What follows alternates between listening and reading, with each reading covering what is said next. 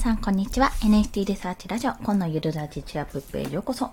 いません、えー、夕方のライブ配信、ちょっとお迎え前にサクッとお話ししたいと思います。今日はですね、えっと、これも私のまあやってることなんですけども、NFT に全振りをしつつも、第2、第3の武器はちゃんと磨いておくっていうお話をしておきます。これはどういうことかっていうと、まあ、現在私はま NFT を自分の商品として売っておりまして、まあ、それに関するマーケティング、まあ、広報とかもそうですし、作品を作るのも制作部分ももちろんそうですし、あとお金の管理とかも、まあ、全然帳簿つけてないですけど、お金の管理とかもすべて、あの、私一人で賄ってる状態なんですね。で、あの、自分の立ち上げてたブログももちろんあるんですけども、それとは別に NFT 関連の情報をまとめるブログというのも、別途ドメインを取って作成し、まだできてないんですが、インスタグラムとピンタレストもこれから NFT 用に変えていく予定です。まあ今考案中なんですけども、そんな形でちょっと私の情報発信ないし私のやってること、商品とかすべて基本的に NFT に全集中している状態です。で、まあそんなことをしつつも、あの、まあ、いろんなところで Voicy でイケハヤさんがお話ししてる部分もありますが、どこかでやっぱりこれが落ち込んだ時に、あ、自分それがなかったらもうダメだ。あれ？NFT なんか全部潰れちゃった、 OpenSea 潰れちゃったら私何もできないっていう状態にはならないように、まあ、第2、第3の刃は常に磨いておいた方がいいっていうところなんですね。で、これ、あの、暗殺教室っていうあの漫画があるんですよ。アニメ化とか映画化とかもされたんですけども、その漫画でも言ってた通り、あの、なんで、これができれば別にいいみたいな、他は何もいらないって状態はしちゃダメだと。自分の中の武器っていうのはいろいろあって、それをうまく活かして、どの刃を磨いて、まあ、挑戦していくかってとこだったんですね。まあ、暗殺教室は現実にこう、先生を、絶対殺せない先生を暗殺するっていうところに、あの、繋がってて、それはそれでいいのか、これはっていう、ね、あの、物議を醸し出すような内容になってるんですけど、でもね、話を見てると、すごく、私はね、あ、これ小学校の頃読みたかったなと、もっとちっちゃい頃に読みたかったなって感じる内容なんですね。まあ、それはちょっと余談だったらね、さておいて、その第2、第3の刃ってどういうことかっていうと、例えば学力とかもそうですし、あの、そこで話してたのは、で、例えば私の場合 NFT っていうことを今やってますが、じゃあ NFT 業界が市場があんまり広がらなくて、結局もう一部の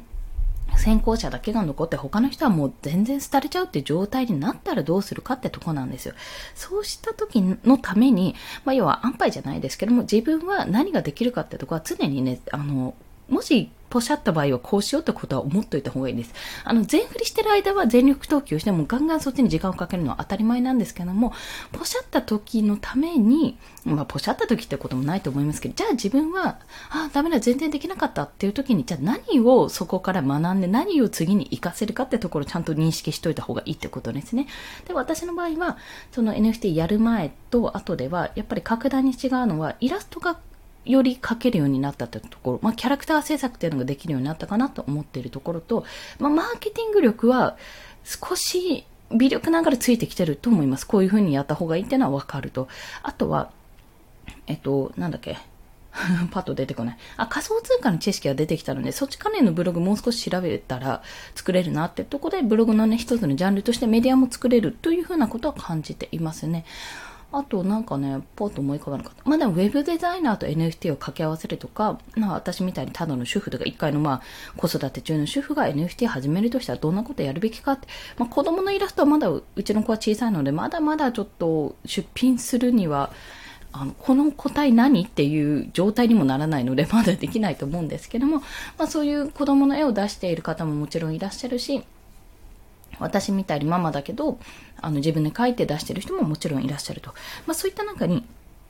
じゃあ、あの、NFT 以外のところに何が使えるかって、じゃあイラストの案件、挿絵の案件とかやってみようかなってクライアントワークでもできますし、あとは NFT をやってみたいけど、忙しくてできない人の代行ですよね。まあ、ウォレットとか向こうに設定して、私はもう、あ、じゃあこういう手続きだけしますねとか、そういったことも全然ありだと思います。まあ、あまりウォレットアドレスを人に教えるっていうのはどうかと思うので、